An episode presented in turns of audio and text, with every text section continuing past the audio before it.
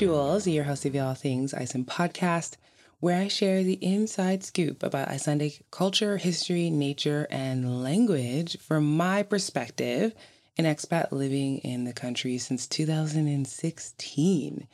This episode is great for all of those planning a trip to Iceland, whether it's your first or your fifth time. I think you will find what I share about the Reykjanes Peninsula to be quite exciting.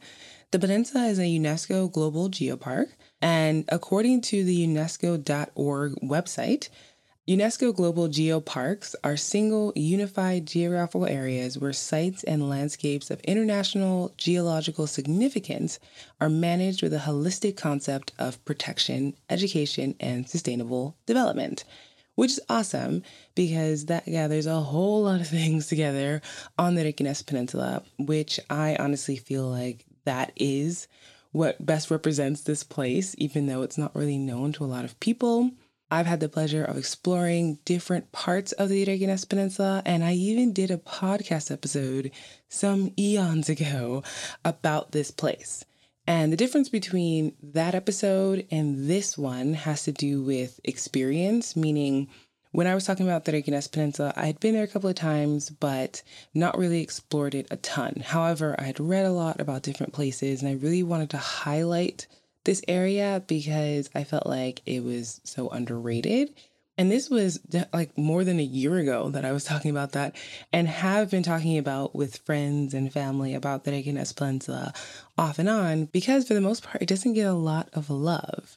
For this particular episode, too, what is also unique is that I did a three day adventure exploring this amazing place. And in doing that, I partnered with Visit Reykjanes for this episode, so they're sponsoring, in order to bring you an amazing itinerary, a guide on how you can enjoy this area that, like I mentioned, is so underrated and packs in a whole lot of amazing experiences in one place. What surprises me though is that so many people visit the iconic Blue Lagoon, the current erupting volcano, and come through Keflavik International Airport. The majority of people who visit end up on the Reykjanes Peninsula but have no idea about the amazing natural wonders, food, accommodations, and activities that are right under their noses. They literally drive from the airport to the Blue Lagoon and then they're off to Reykjavik or other places in the country, usually the south coast. And now, because we have the erupting volcano, they might be going there, the Blue Lagoon, the airport, and then leaving.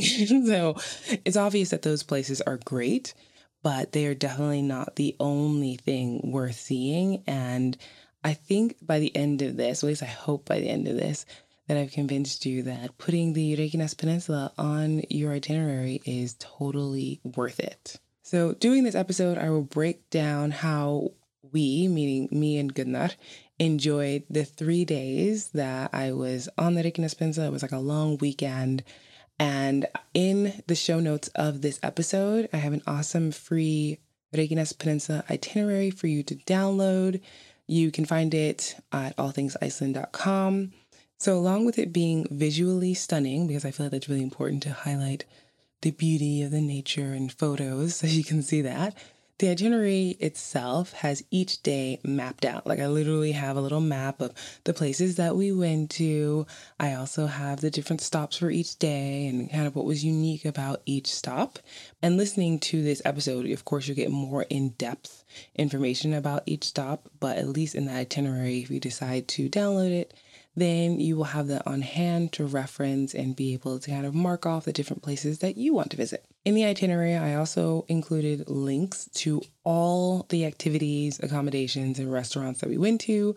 You can use the itinerary in any way you like. Some people might see it and go, Oh, I want to do all the things that you have in this itinerary. And there's a video, of course, that goes along with this. So in the show notes at allthingsiceland.com for this episode, you will see that there in the show notes is an embedded video of this adventure if you want to watch that and just kind of get more of a visual idea regarding the different places that we went to.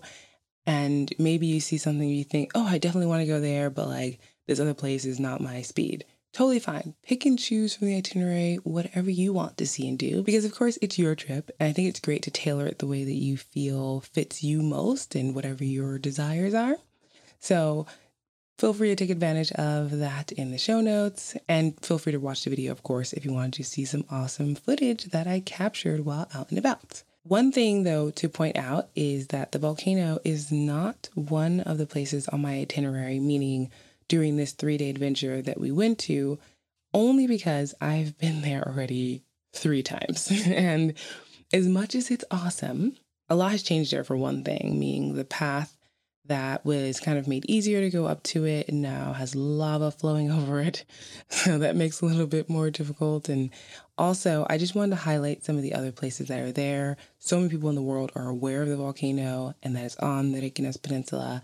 But like I mentioned, not about all these other things. So even if I went to familiar places, like you'll see on the itinerary, the Blue Lagoon is there.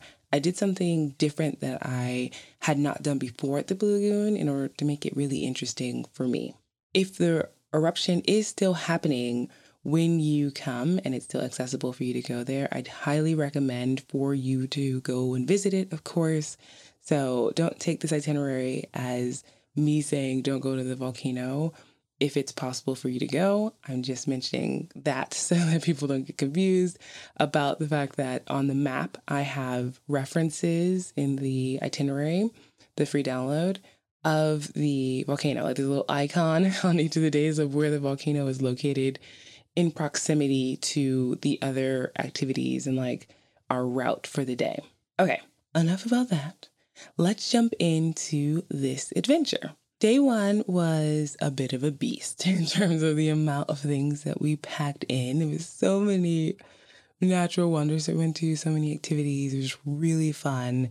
We spent literally the whole day just traveling around, even though, like I mentioned, like Reykjanes Peninsula, there's for sure a lot there, but it isn't necessarily a huge place. But it's big enough that you can do a full day of activities and still not have done all the possible things that are there to do. So there were parts of the peninsula. And what's also really fascinating to me is that, and I'd never experienced this before, is that there were parts of the peninsula where it was raining a lot and other parts where it was blue sky and dry. and so we just had like a bit of a weird weather day, uh, but we used it to our advantage, or at least to the best of our abilities. And in particular, like if you watch any of the footage in the video, you'll see that like when we're in Garður, it is blue skies and beautiful. And then we go somewhere else like Gunnukver and it's well it's later in the evening, but still it's just it can go from like being really rainy to blue skies. And so you just never know what kind of weather you're gonna get when you go out in Iceland. That's for even though the forecast says something different. It's important to note that we started off driving from the Reykjavik area and we went straight to Seltun geothermal area. And the reason for that is that was our meeting place for our first activity. So Seltun is this beautiful geothermal hot spring area. There's like bubbling mud pots and really beautiful rhyolite colors. And it's just, especially if you get like a lot of bright light on it, it just kind of illuminates. And it's so fascinating. It's like, like a feast for your eyes of colors. And why we went there is because we were meeting our guides from dive.is in order to go on a hot spring snorkeling tour. And I don't know about you, but I'd never heard of a hot spring snorkeling tour before. I wasn't even aware that you could snorkel in a hot spring. And I looked it up just as a, out of curiosity and come to find out like it isn't something that people normally do because condition wise, like it's usually too warm and just not interesting in terms of comfortability for people to do. And why Dive.is is able to do this on the Reykjanes Peninsula is because they're using a special location. So Kleifarvatn, which is a lake on the Reykjanes Peninsula, it's the largest lake on the peninsula, and its location is so special because it's on the fissure zone of the Mid Atlantic Ridge. So, the Mid Atlantic Ridge, for those who are maybe not aware or don't remember, is where the Eurasian and North American tectonic plates are ripping apart in Iceland. They're literally ripping the country into two separate pieces. However, because of constant volcanic activity in Iceland. It is always with the lava that's coming up from the earth. The lava is filling in and making new land in Iceland. And with that, you get like hot water that comes up and all that jazz. And with Kleifarvatn, which is really cool, is that the cold water of the lake mixes with this hot spring and basically makes it a nice relatively comfortable temperature. I mean, it's still cold, but we were wearing, of course, protective gear and like wetsuits and all that jazz in order to be in the water for a long period of time. And another fun fact about this lake is that there is no visible water coming in or going out of it, even though it's always refreshing with water. And that's because most of the water comes and leaves underground and underground as well is where the bubbling hot spring is. And so we met at Seltun and then ended up driving a short distance to Kleifarvatn, to the location where Dive.is has like the setup. And because of like COVID and everything, everyone was wearing masks. We were not in the same cars. We all went into our separate cars and drove there. And then the guides, who were super sweet, just really awesome and helpful, they got us into our suits which are fun if you're like me and have a lot of hair. Like I have locks, which take up a lot of space and make my head kind of big. And so it was like, you know, they say it's like birthing, meaning like coming through the canal, because there's a part of the suit that is quite tight at the top and you know, you have to pull it over your head or whatever. I, I don't remember what it was like uh, when I was born, but I can only imagine that it feels uncomfortable. and, and in this instance, it's not to the point where I would never do it again, but that's to say I'm not going to do it very often because of the amount of hair I have. But I'm sure for other people whose hair is maybe uh, not as voluminous, they can easily like slide through this wetsuit. And what was really fun is that we like ended up putting our flippers on in the water. And like I said, the guides were so helpful and it made the process super easy. And we snorkeled out. So we swam out about 100 meters. So not very far. But using like snorkel gear, which I think is great, is it makes it very easy for you. And, and meaning the suits themselves, they keep you buoyant. And I wouldn't say I'm the strongest swimmer in the world. I used to love swimming, but I have not done it that often. And again, it's a hair thing. Like my hair is long and heavy when it gets wet. So that would mean it would take forever to dry. And for this, I was willing to do that, obviously, because I'm going to be hot spring snorkeling, and which some people call it like snorkeling in a champagne bottle. And I totally agree with this. It was absolutely beautiful. But just in terms of like level of swimming, you can practically not know how to swim and you'll be just fine because the suit, like I mentioned, keeps you buoyant. So you're just like floating there and you just have to move your arms and your legs a little bit and you will move along for sure. And in the beginning, it's kind of like just a sandy bottom when you first enter into the lake. And then as you get farther out, you start to see these bubbles. And it's like it starts with like a little string of bubbles. It's almost like it's teasing you, right?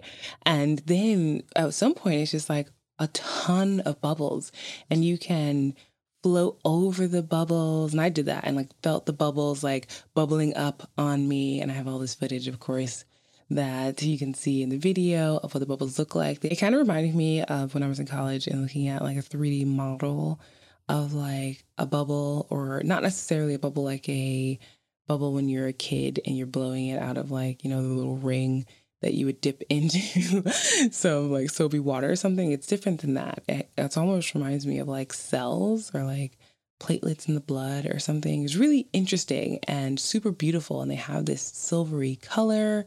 And the water itself is a blue, but kind of hazy blue. So you're getting like this silver ish bubbles kind of rising past you and to the surface of the water and in this like mysterious but beautiful and calming environments. And I spent so much time just in awe of the bubbles and below where they were coming from because it's a beautiful area and there's like lots of rocks and there's different little spots of them too. So we were kind of on like a little bit of a hunt of being like, oh, we got to this area. And it's like, did you see that one over there? And you like swim over and you go and you check it out. So yeah, the whole champagne bottle thing, I get it. It's like if someone had like shaken it up or something, or if you were in a glass of champagne, you were snorkeling in it. It's really, really cool. It, it was a, such a unique experience for me because I've been snorkeling in Silfra before, which is in Þingvellir. And while that is also an amazing experience because of the clear water and how far down you can see, this was just very unique to that. And you can't, you know, for me, I don't favor one over the other. I think they're both really fascinating, unique. I was just so amazed at these bubbles. And I was just like, I want to do this again. Like, I didn't want to leave. I was so excited about being there. It just kind of made me feel like I wanted to invite other people to come along and check it out as well. The really interesting part is that most people don't know about this one because they're so used to knowing about Silfra, which is fine. But, you know, if you want a unique experience where no one else is around, go hot spring snorkeling. That's all I gotta say. so, all right. But after that, we were pretty hungry. We worked up quite an appetite. I had my Apple Watch on and like used the water function. So it was telling me that I exercised quite a bit. And like I said, even though it was easy, it, you know, it's still some work because you're in this suit and you have flippers on and everything else. So we headed into Grindavik in order to eat some food. Specifically, we went to Bryggjan Cafe. And this has some interesting history. So Bryggjan, before it was what we know it as now, is a cafe, it was actually a net making shop. And it was built in 1980 by brothers Kristin and Adelgeir Johansen for their net making business. And in 2009, the brothers changed a portion of the building into a cafe called Bryggjan. And Bryggjan means pier. And that makes a lot of sense because it is this net making slash cafe is on the pier in Grindavik. So the brothers always wanted to kind of further develop their idea of having like this successful cafe because people were getting wind of it and being really excited and enjoying the food and also the net making shop. And it never came to fruition when the brothers owned it, but after new owners took over in 2018, they worked on this idea and made it a reality in 2019 when they transformed the top floor into the Bryggjan Grindavik Netgerðin. and so that's like the pier in Grindavik net making shop. And what it essentially is, and I went up there and they were really cool about me, like, you know, going filming around is that it's a dining hall and they serve a selection of traditional Icelandic dishes up there. In the cafe, you can also get different dishes, which is on the first floor.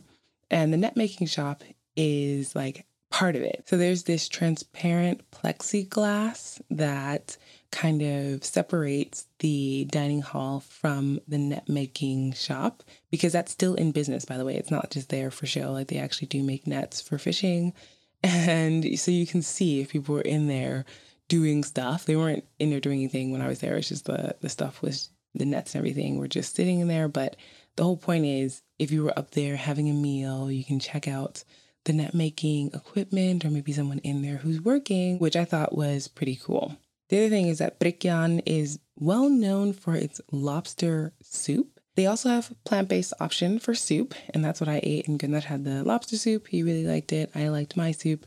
And they also had yummy bread for the both of us. So it was nice way, like a early dinner that we had that was really tasty. And we just had a nice time kind of looking around the shop. It has it kind of reminds me of like if you ever watched SpongeBob SquarePants and you have like this fish shop, theme, you know, it has like the wood and the nets. And on the um, first floor in particular, they have things on the ceiling hanging down. Like it's, it's really cute and I liked it a lot. So this nautical theme in Bryggjan kind of adds to this whole being on the pier net making, fishing lifestyle in Iceland. And Grindavik is one where fishing, the fishing industry, is really important for the town, even still now. So it's totally fitting. And if you end up following along the video, you will see that we go from Grindavik to the Lighthouse Inn. And in the itinerary, I've changed around what our path was, just meaning what we would do ideally. And the reason why we went from Grindavik to the Lighthouse Inn is, as I mentioned, that at some point it was raining a lot and And I looked at the forecast and I was pretty surprised that like it was going to rain like a ton in most of the areas, natural wonder areas we wanted to go to until like 10 o'clock. and I was like, hmm, now this could be accurate or it might not be. And we come out later and we can't film, but we're to take a chance. But when I looked at Garður, like the forecast there, it was just like blue skies and dry right after we had finished eating dinner at in Grindavik at Bryggjan. So Gunnar and I were like, well, why don't we just go to the hotel, the inn, and check in, and then you know we can do some stuff there, and then come back out a little bit later.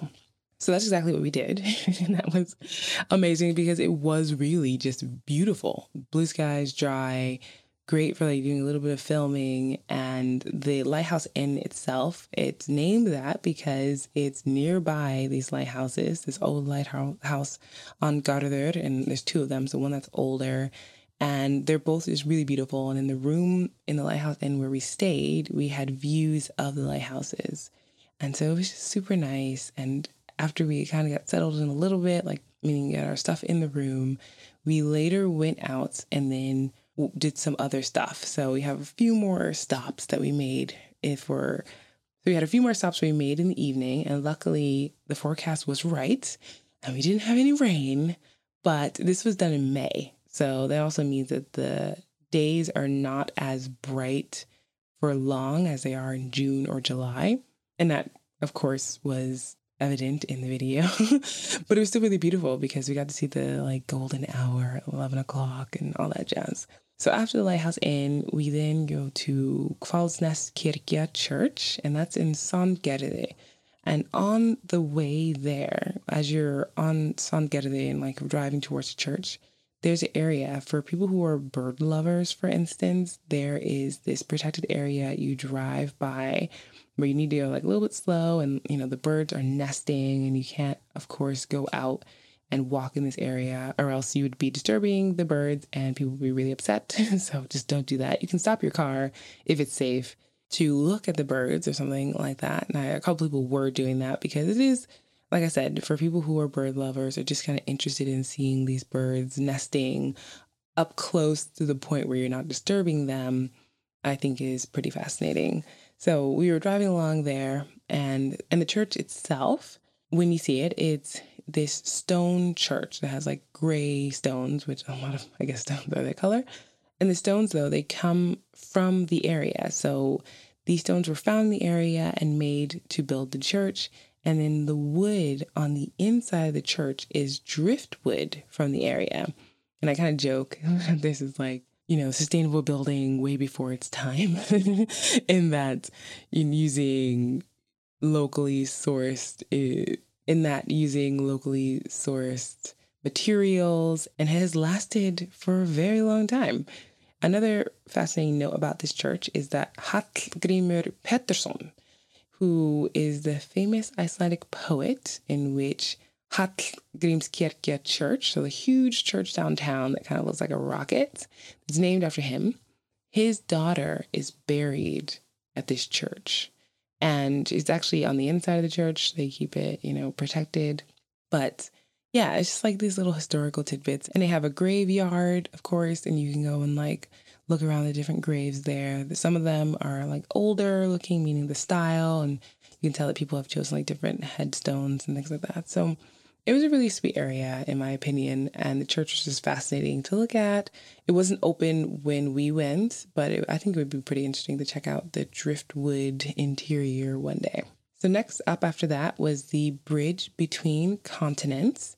And this is a symbolic bridge because, as I mentioned earlier, the Mid Atlantic Ridge, which you can find in Thingvellir National Park, which is a really popular spot on the Golden Circle. So many people know about Thingvellir. They know about the Mid Atlantic Ridge from there. But this is not the only place in Iceland where the Mid Atlantic Ridge is visible. Also on the Reykjanes Peninsula. And the bridge between continents, while it isn't actually stretching between exactly where the Eurasian and North American tectonic plates are. Like I mentioned, it's symbolic, but it is in essence giving you the visual idea and also the physical experience of walking from Europe to North America. And so I thought that was pretty fun to do. And, you know, you can take pictures of under the bridge, trying to look like you're holding it up or something. I mean, I did that, of course, because couldn't resist. and the bridge itself is aptly named the Leif Erikson Bridge because Leif Erikson was the first European to step foot on North American soil. It's uh, interesting that Vikings ended up going to North America, but they left because the natives there weren't having it. so, yeah, so this just one area that I think it's really fun historically. And also, like I mentioned, you can be like, I'm walking from North America to Europe when just managing expectations, it's not exactly because it's more than I think like a kilometer long. It's it's, it's longer than what the bridge is, but like I mentioned, it's symbolic and it still kind of gets the point across. After that, we went to Stampar craters, and this is a series of craters, two in particular, that are volcanic fissures that are prominent because they rise much more higher out of the ground than the others. And the oldest of these two is estimated to be 1800 to 2000 years old. We didn't stop there very long. I was mostly just getting some drone shots of the craters, but if you want to walk around in the area, there is a trail called the 100 Crater Trail or something like that, where you can actually walk there. There's certain parts that they don't want you to walk in just because of the fragile environment. keep that in mind.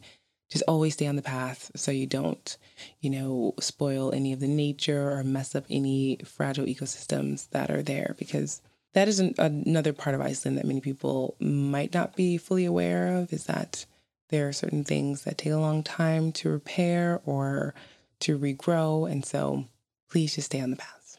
Okay, so next up is Reykjanesviti and Karlinn Rock, this sea cliff. And I'll start with Reykjanesviti, which literally means Reykjanes Lighthouse. It's the oldest lighthouse in Iceland. The original lighthouse building was severely damaged due to earthquakes because that can happen, especially when you're in an area where there's a lot of volcanic activity. And side note, slightly, is that a lot of the people who live in Grindavik and the surrounding areas, when there were all the earthquakes from the uh, volcanic eruption, before the eruption actually happened, I mean, they were miserable at some point because it just felt like nonstop and a lot of people were losing sleep so this is just part of life in certain parts of Iceland for sure. And the lighthouse, though, was repaired and still serves as a landfall light for Reykjavik and Keflavik. And like I mentioned, we were there at the golden hour, so it was really beautiful to kind of see that golden sunlight and how it hit the lighthouse and then in the water across from the lighthouse. So if you're walking or driving from the lighthouse towards the water, you will see this rock, and it's really a sea cliff that's just standing out there alone. And that is Karlinn, which literally translates to the man. And maybe it's meant to be some like stoic, the man out on his own in the ocean, being beat by the waves. You know, like I don't actually know. I, I'm kind of just coming up with this as I talk because I think it's interesting that it's called the man, just uh, in terms of what it could be symbolizing. But it's a sea cliff, and there are different birds that you'll see there. Like I mentioned, waves crashing up against it. It's really beautiful. So recommend both of those and in the area itself if you do like beautiful cliffs off to the side you'll see more of those and you can walk around as well as uh, you can see different bird species. So, quite a lovely area in terms of natural beauty. And just a short drive away, or you could even technically walk there if you wanted, but I think driving makes sense because more likely you to take a car to get there. Is Iceland's largest mud pool called Gunnukver, and it's named after a ghost named Gunna and she was captured in this mud pool by a priest. So I shared the full story of how this happened and why Gunna was a ghost that was haunting people. It's kind of a messed up story, to be honest. And that was shared on the All Things Iceland Patreon community, where I do Folklore Friday every week. Like I said, the story is wild. I was like, okay, you know, I got no blame her for haunting some people. But the whole point is that Gunna is her name, like I mentioned, and Gunnukver. So when you're combining these two words, so kver meaning hot spring, Gunna turns into Gunnu. So Gunna's hot spring is in essence what Gunnukver translates into. And what to me is the most awesome part about this stop, and it's quite unique, a unique experience for me, and would be a unique experience for many people, is that Eitor, shout out to him, from Visit Reykjanes, he set us up with a really awesome rugbrauð experience. So rugbrauð is a mildly sweet rye bread. I kind of think it depends on who you're getting it from because I've had very sweet rye bread and it's a traditional Icelandic bread that it only lasts like some days just because of the ingredients. And it was cooked for many, many years in the ground in Iceland. So the geothermal energy, the steam from the different geothermal hotspots was used to kind of like boil the bread. I mean, it's being baked really because of the heat, but like in some ways, you know, it's kind of like a boiling aspect to it as well. And I just thought, wow, that's so cool. And he's like, yeah, we can set that up for you the night before and it bakes for 24 hours and I'll just give you directions on how to find it. And I was like, awesome. Thank you. Now, if you want to have this experience, you have to get a local to set this up for you, meaning a local guide that makes it, sets it up, and gets it for you because it can be quite dangerous to stick your hands into this steaming area where this is happening. First of all, we don't want anyone falling into the actual pit, you know, where they do this, as well as, you know, burning yourself or any of that jazz. So visit Reykjanes if you want to, a link to them and how to contact them and like local guides because essentially they don't set this up themselves. They usually are getting local guides to do it. They can tell you the local guide that can give you this experience at Gunnukver. I had, like I mentioned, I've eaten rugbrauð before, but this was my first time ever having it directly baked in the ground from geothermal heat in Iceland. And it was awesome. It was so tasty. And just was just like an adventure of like going to find it and cutting it open and trying it. And it had this sulfury taste to it just because that the sulfur is what you're going to smell when you get there, like a rotten eggs type of smell. But it also has that sweet bread taste and everything, and just the novelty of the fact that it was baked in the ground. So yeah, I I loved it. And after that, we were exhausted. Like it was nice to have that snack because we had been out exploring but it was time to drive back to the Lighthouse Inn and sleep. And so, like I mentioned, if you're planning to stay at the Lighthouse Inn, let's just say as an example, I mean, you don't have to, but the way I have it in the itinerary, it was is how would be best to go about this route, which is kind of an opposite the way that we did it. But as I mentioned, weather can play a role, and more likely in Iceland will play a role in your plans. So we were just like being flexible, trying out a different plan, and it worked out for us. So just keep that in mind as a potential for any of the things that you're planning on doing in Iceland. All right, so on to day two.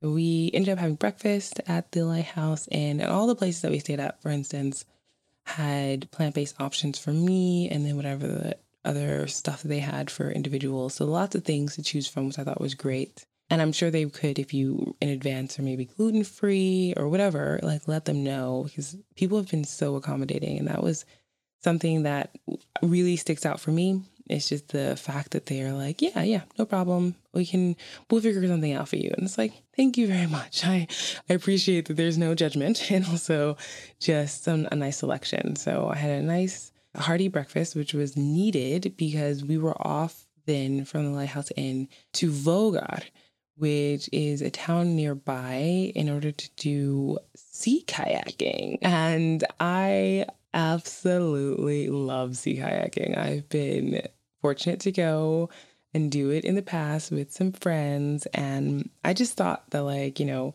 and of course, not knowing Reykjanes Peninsula in terms of the sea, like what we would experience, I was just up for enjoying it. And I'm not particularly very good at sea kayaking, meaning like I'm not this like expert at doing it.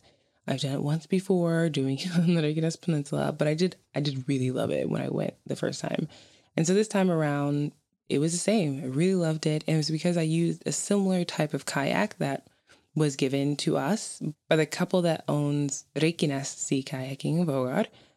So there is a male named Brynjar with the R at the end, and there's a female named Brynja. And their names are that. And I just thought that was really cute. And they were so lovely. Like like again, we had to get into these dry suit type of things where, you know, pulling my head through. It's work. it took it took a village to help me out. But they were great, really accommodating, and it was not that hard to do in the end. And so uh, we used sit on top kayaks. And what this essentially means is that it's a more stable kayak. There are ones where you can like go inside of them and they can more easily be flipped where you would fall into the water, but a sit on top kayak is not like that. They're actually more difficult to flip over and it would be a lot of work for you to do it. So the good thing is that I felt very comfortable. I felt very secure. I did not think I was going to fall into the water. Now they do have it where like say you really wanted to fall into the water, you could, like meaning not fall, but like you wanted to physically get out of the kayak and jump in the water in your like dry suit thing because it does have a part where you can suction it off and keep water from getting inside and like float in the water. But that wasn't of interest to me because, like I'd mentioned, my hair can get pretty heavy, so I would not want to do that. The thing that was really cool, and so like going out kayaking, the sea was not very, you know, wavy or anything. We, we weren't having any issues with having too much disturbance. If we went a little bit farther out, it was like that. But we stayed relatively close enough to the shore where it was kind of calm. We had a beautiful, bright blue sky day, and there were different birds that we were seeing. There was a lot of seaweed in the water, which later on, I actually got to try fresh seaweed. Not on this tour, but I'm going to talk about that coming up later in this day of, of day two so fascinating. And because it was like bizarre seeing it and then knowing later on that I was going to be eating it. But Brynjar, he actually took us to this area where we could get out of the kayaks on this mound of seaweed and look at the lighthouse. And then also, he did what he calls kayaking yoga. Like he had a name for it exactly. I don't remember what it was. But in essence, you're doing like some meditation. So we scooted down a little bit and because we're each on our own kayaks and we just laid there in the kayak with our eyes closed like almost kind of flat and just let the water like you're just floating on the water and you know you're feeling the waves and stuff i almost fell asleep that's how relaxing it was and you can hear the birds it almost felt like you were listening to you know one of those apps where it helps you fall asleep and it plays you know, nature music or something it was it was like that but but real nature sounds. And I just really was just like, wow, this is so beautiful. And after that, though, after he got us nice and relaxed, he was like, okay, so let's try standing in the kayak. And it's like, what do you mean standing? We're in the ocean. Like, why? This is, you know, I, I could fall over. And of course you can, but you could do stand up paddleboarding in the kayak if you have a little like bit of balance. And so Gunnar and I on our like separate occasions, meaning he went first and I did it, we both were able to stand in the kayak and I actually like had some footage of me paddling uh, like as as if, you know, kind of similar to stand-up paddleboarding and I was so proud of myself. Also, it was a lot of fun and I fortunate that I've done stand-up paddleboarding before, so I know at least uh, somewhat how to like put my body and like use my core strength to do it, but I was not expecting that. And it was just a really fun challenge to get up and realize that it is a bit challenging. I mean, if you have really good core and, and leg strength, then you'll be fine. Or if you've done stand up paddleboarding before, you'll be fine. But yeah, it was like he relaxed us to then, it was like getting us in the zone in order to then do stand up paddleboarding. And I was like, whoa, that was that was slick move, but I like it. Like it was a good idea because otherwise I feel like, you know, if it would been before the meditation, maybe you get a little bit too like nervous or something because you've been paddling, maybe your heart rate up is a little bit. But this time we were really chilled, just tried it and it worked out great. So for me it was really nice. Then we ended up going back to their place, so their land, which they have white sand beach there and on Garder too, and Lighthouse Inn there's a white sand beach. So on the Reykjanes Peninsula, you can find black sand beaches and white sand beaches, which seems really odd in Iceland as we see white sand, but it's definitely there. Afterwards, they surprised us because I did not know that we were going to have snacks. And Brynja had made some bread. So she had bread and tomatoes and some arugula from her garden. And these are an older Icelandic couple. They were just, like I mentioned, so sweet. And we were chatting in Icelandic.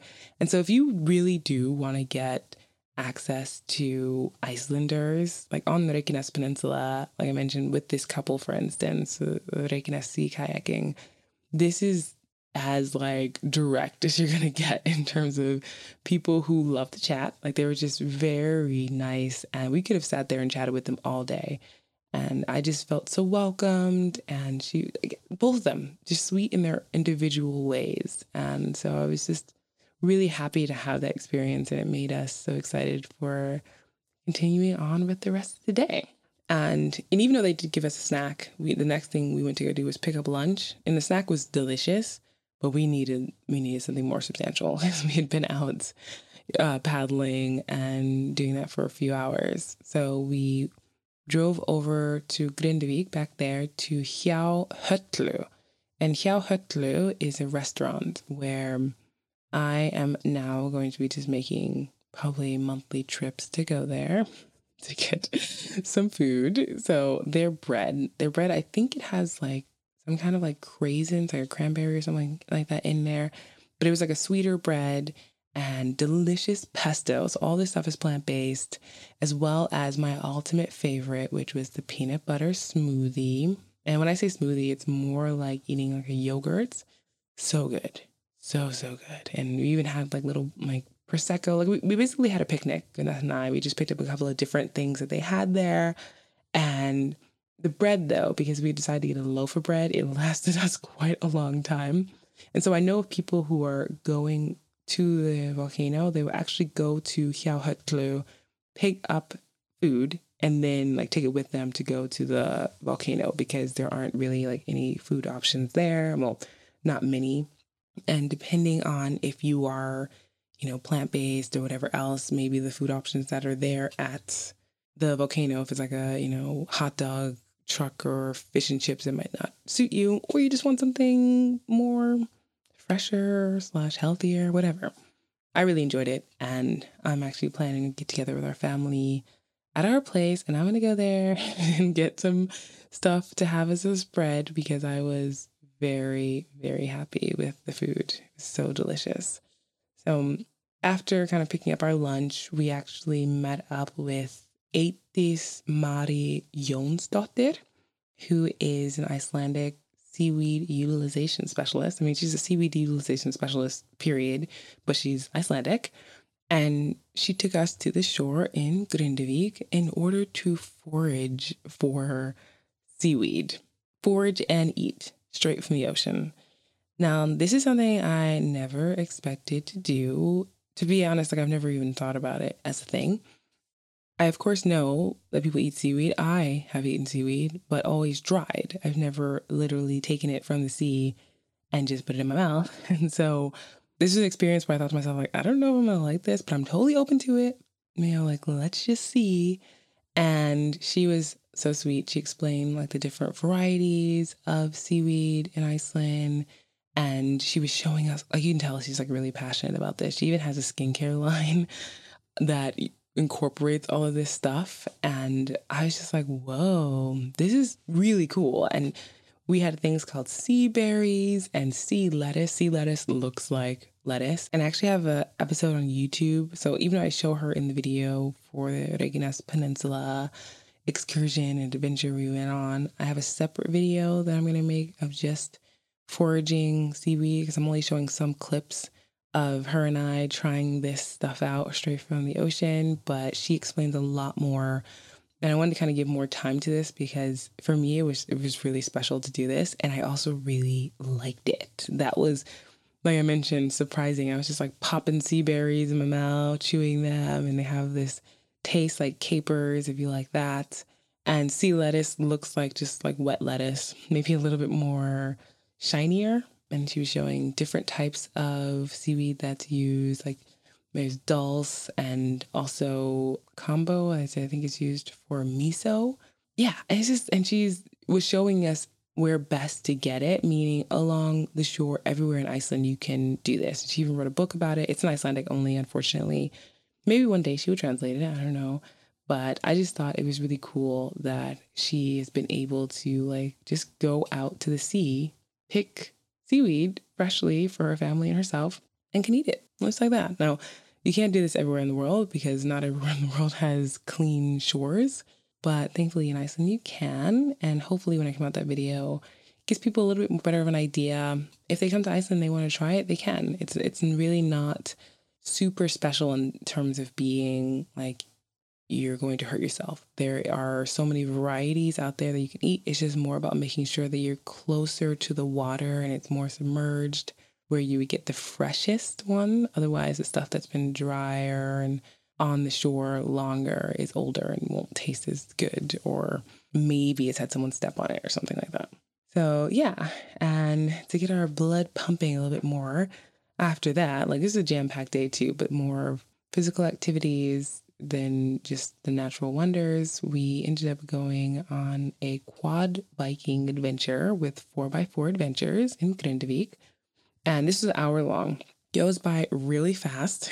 and what's fun is that you kind of like drive a bit in this one area where there are shipwrecks. So you can see that in the lighthouse. And then we end up going on the road just in order to get to one path where when we go up on this mountain, so we they give us these suits, right? And it was so funny when we first got there Gunnar was like, Do I have to wear the big orange suit? We made us look like traffic cones. Like they were just not flattering at all, but they are supposed to protect you because it can be wet out there. And the guide was like, Yes, you will want to wear these suits because if it's muddy, you will get incredibly dirty. And we're like, eh, whatever. You know, we, wore them, of course, but we did look like traffic cones, like literally the shape. And when we got out there, we're like, yep, this was a, a good idea. Because, first of all, Gunnar, he was the one driving, I was on the back filming.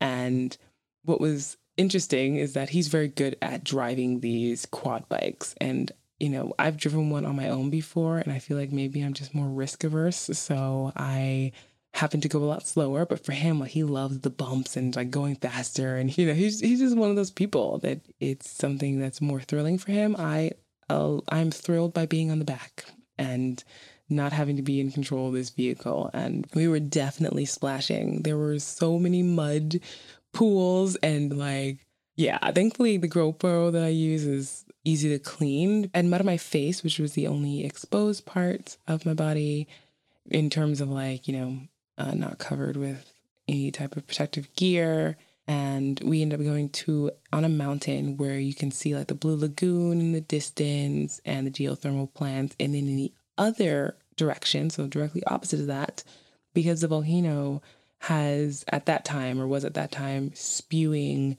lava like hundreds of meters into the air we could actually see that from that mountain. It's really cool and so it was just a nice experience that was relatively quick lots of fun and it also worked up our appetite. and so after, we end up driving to Keflavik to go to Hotel Berg.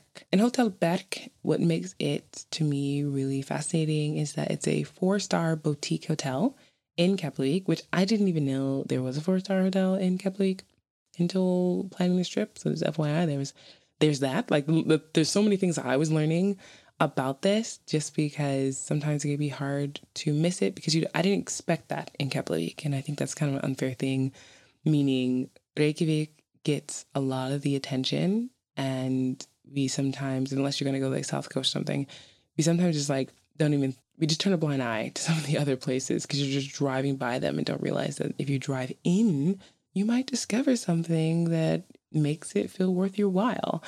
And so this place why I was so excited to stay there and it totally exceeded my expectations is that they have a rooftop pool which also has a view of the volcanic eruption lava spewing happening. So that was really fun. Now, granted, I don't recall the volcano still doing that, but the pulsing, meaning the lava being thrown up into the air was something that just randomly happened. So it could randomly happen again. It's just the nature, I guess, of the volcano and how it's changing. So maybe if it continues in the future, we'll do that again. But on that rooftop, you can see it from there while sitting in a pool. Pretty nice. And the view is also nice of the harbor and the sea and all that jazz. So the rooms themselves are quite stylish and nice. But the part that was the most kind of appealing to me because I was super hungry was the restaurant. So their in-house restaurant is called Fiskbarinn and Fiskur means fish. Yeah, most people would assume they do not have selections for people like me who are plant based, but they do. And I think this is just, I'm going to keep driving it home that so many places in Iceland, regardless of their name, usually have some kind of plant based option. And it still surprises me. Like sometimes I'm like, ah, I don't know, why even bother? And I look at the menu and I'm like, oh, that's amazing. They're not just sides that they've decided just to throw on a plate. Like they actually have given a lot of thought to how to create an experience for you with this food, whether you're plant based or not. And so I, I really enjoyed that. We had a five course dinner there and it was so good. We paired it with wine, so meaning like with every course. There was some wine selection, and yeah, it was a really nice way to end the day and you get like these really adorable robes and slippers that say Hotel Berg on them. So that's what I wore when I went to the rooftop pool. And I don't know if they do this all the time, but maybe it was because of COVID. We had to book a time to go to the pool. So I think you get like a half an hour or something of that nature in order to be in the pool and that was fine for me. I didn't really need to stay that long. It's not a huge pool either. So, you know, it was not like you're doing laps or anything. It's just more to like hang out, relax a little bit. And afterwards, we had a really restful evening. And at one point, I looked out the window and could see in, because like I mentioned, it's May. So the nights were getting at least a little bit dark.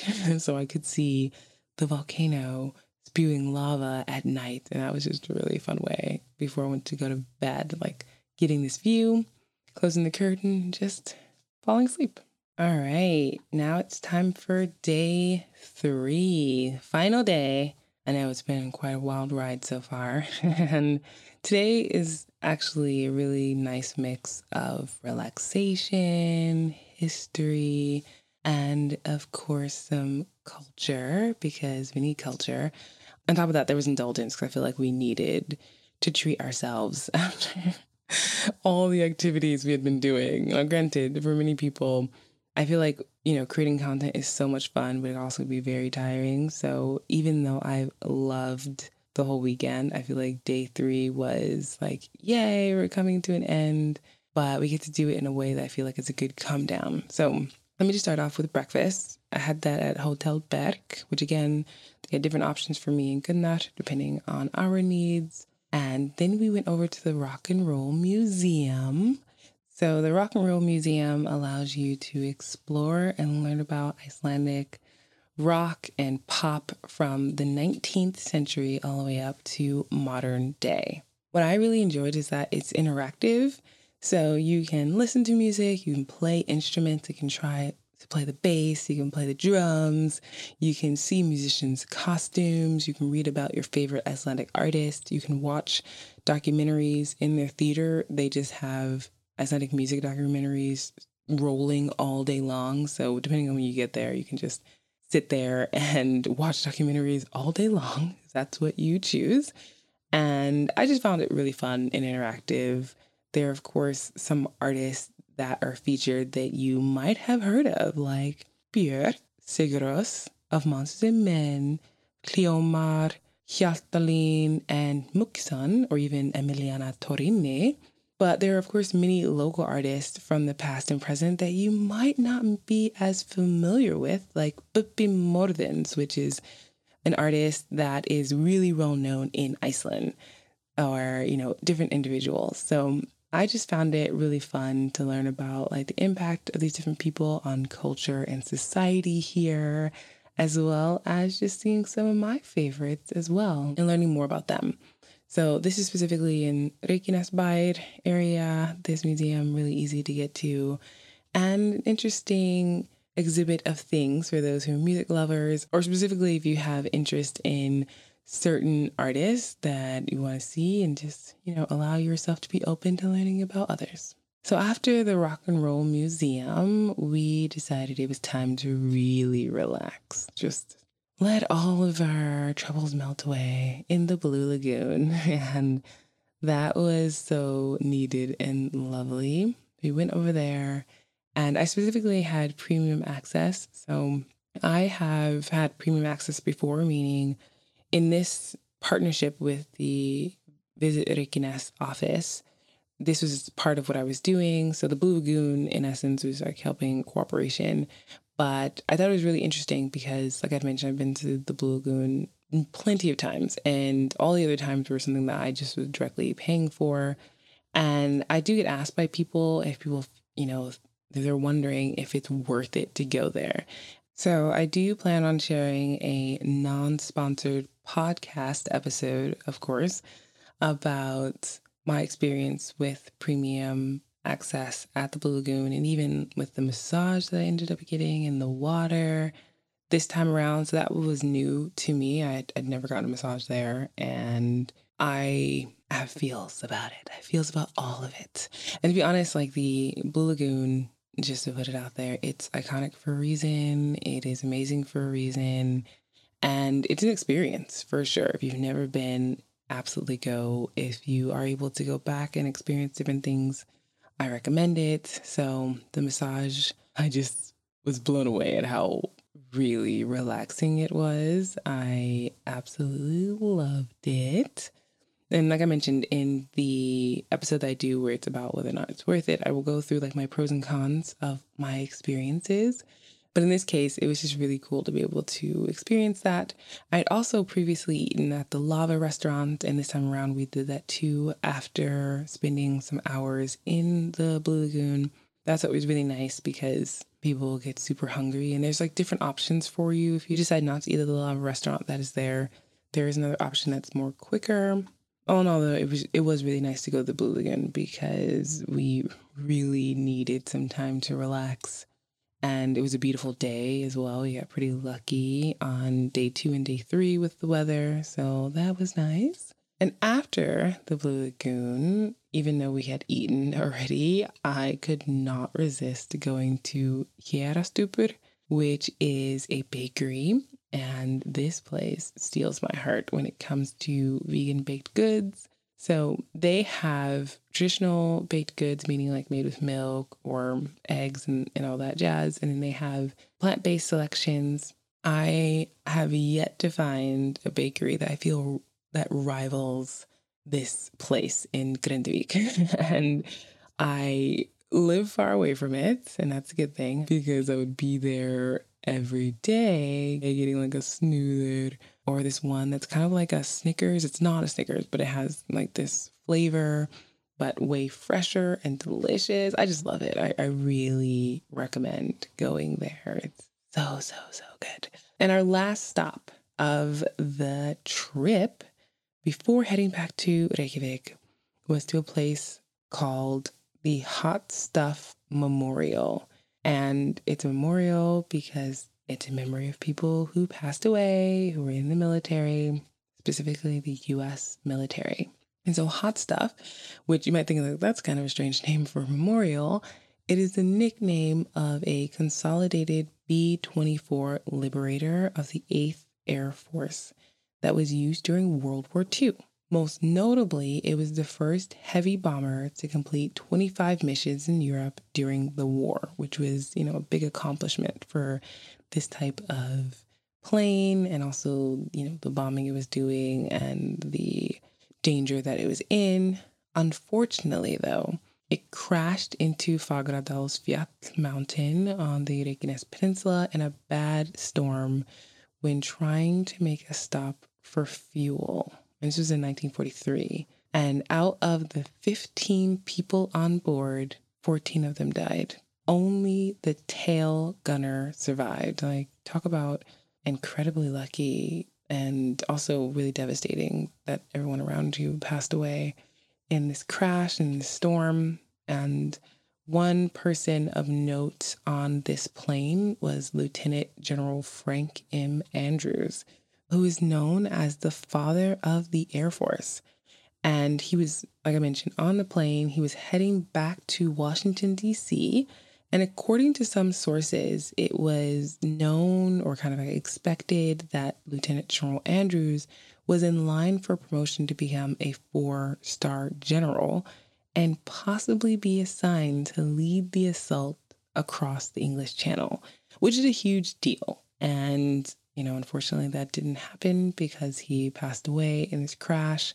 I wasn't aware of the memorial or even about this crash until planning this trip with Visit Reykjanes, and they shared it with me. And I was like, oh, wow, that's really fascinating. And there's a memorial, mainly because I don't feel like there is like, it's not like a big sign or anything. You look it up on Google Maps and it shows you where it is. And it's on the opposite side of the Blue Lagoon in terms of the road. And you pull in and you're like, oh, yeah, it's right there. This is like, how come I've driven by this so many times and just did not have any idea? It wouldn't be surprising some history buffs knew about it already, but I was just not aware. And I, I found it interesting from perspective as a person from the United States because this is US focused in terms of the people who perished in this flight, but mainly because the ties between the US and Iceland are, are really strong, especially during World War II and after the war. There's so much influence of the US on Iceland, and there's still cooperations in terms of like airplane, military planes, and things like that that come here. Also, just from a history perspective, it is really fascinating as well. And on a side note, Fagradalsfjall is the mountain nearby where the current volcano is erupting. So that came up in my previous episode about the volcanic eruption. Maybe you recall the name. If not, I don't blame you. It is kind of a strange name in terms of difficulty. And it's just interesting to me that it's associated now with this eruption, but also has been associated with this plane crash and just like bad weather that can happen here. So after that, we drove 30 minutes and voila, we were back in Reykjavik. So not far at all. For us, it was a staycation going out to Reykjanes Peninsula. It was really nice. And I just, like I mentioned, you know, I have a lot of love for this place and it's underrated. And I, I really feel like more people could or would enjoy this place if they just knew about what is available to them. So, for the random fact of the episode, I have a little story to share with you that is a little embarrassing.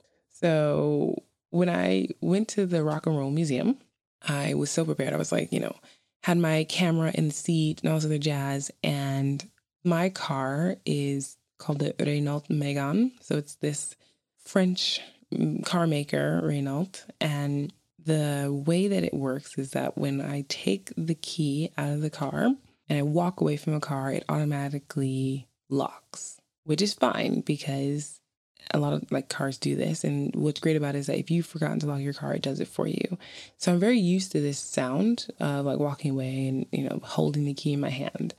But at some point, like during the trip, I knew that if I left the keys in the car, the car wouldn't lock and it wasn't locking. And it's in the two years I've owned the car, it hasn't locked whenever the keys were inside of the car. However, at the Rock and Roll Museum, it decided to lock. so the keys were just sitting there in the car. I'd opened the door and it was a little windy, so I closed the door to go around to the other side and locked. And it was one of those where I heard the sound, and it's a familiar sound to me because I hear it almost every time I leave the car. I was like, no, no, no, no no, no, no, no, it can't be. It cannot be that the car just locked me out. The key's in the car. Like, this is ridiculous, right? So if I, you know, maybe if I just open like the door, it will be like, no, the car's, the key's here. We know. And it's like, no, no, it's not. Does not recognize that the key is sitting there in the car. and this was stressful, to say the least. So I ended up going into the Rock and Roll Museum, letting them know, seeing if I could get some help so we have like the equivalent of AAA, and I'm a member of that. Called, uh, but no one was available. And then the police weren't available. Like it was really bizarre. But they were super helpful at the Rock and Roll Museum, and they did not stop until they helped me to find a guy who was a local like locksmith or something like that. And he basically broke into my car, meaning, like, you know, in a way that is not harming the car. He used these like inflatable things to open the car up a little bit and then used like a hanger type thing to open the car up because once he saw I showed him in the car how the keys were just sitting there and he was like, okay, no problem. And there you go. I, I got my keys out of the car. So it was not without some stress on this trip. I mean, just being a content creator, there's already the stress of like making sure you get the right shots and all this other jazz and saying the right facts and remembering things and or just being tired traveling around for many, many hours. But this was the like, come on, this is ridiculous. I'm tired. and it's the last day, you know? So that was not my finest moment in terms of feeling the stress. But the great thing is that while I was waiting around to get help with breaking into my car, I was able to go into the Rock and Roll Museum and I actually I didn't have any choice. Like my phone, everything was in the car. I literally just and for anybody who's like me uses their phone all the time, you know it's like this strange feeling to be without it. And I just had to release that. And I watched doc some like, you know, parts of documentaries. I read stuff in the museum. Like I learned a lot. And it's probably better if I start putting my phone down more often and read things or, you know, just allow myself to be without it. But yeah, this is a random fact of the episode. Just give you a little insight into a part of one of those days that wasn't so pleasant. And the Icelandic word of the episode is vanmeta, van meta, which means to underestimate.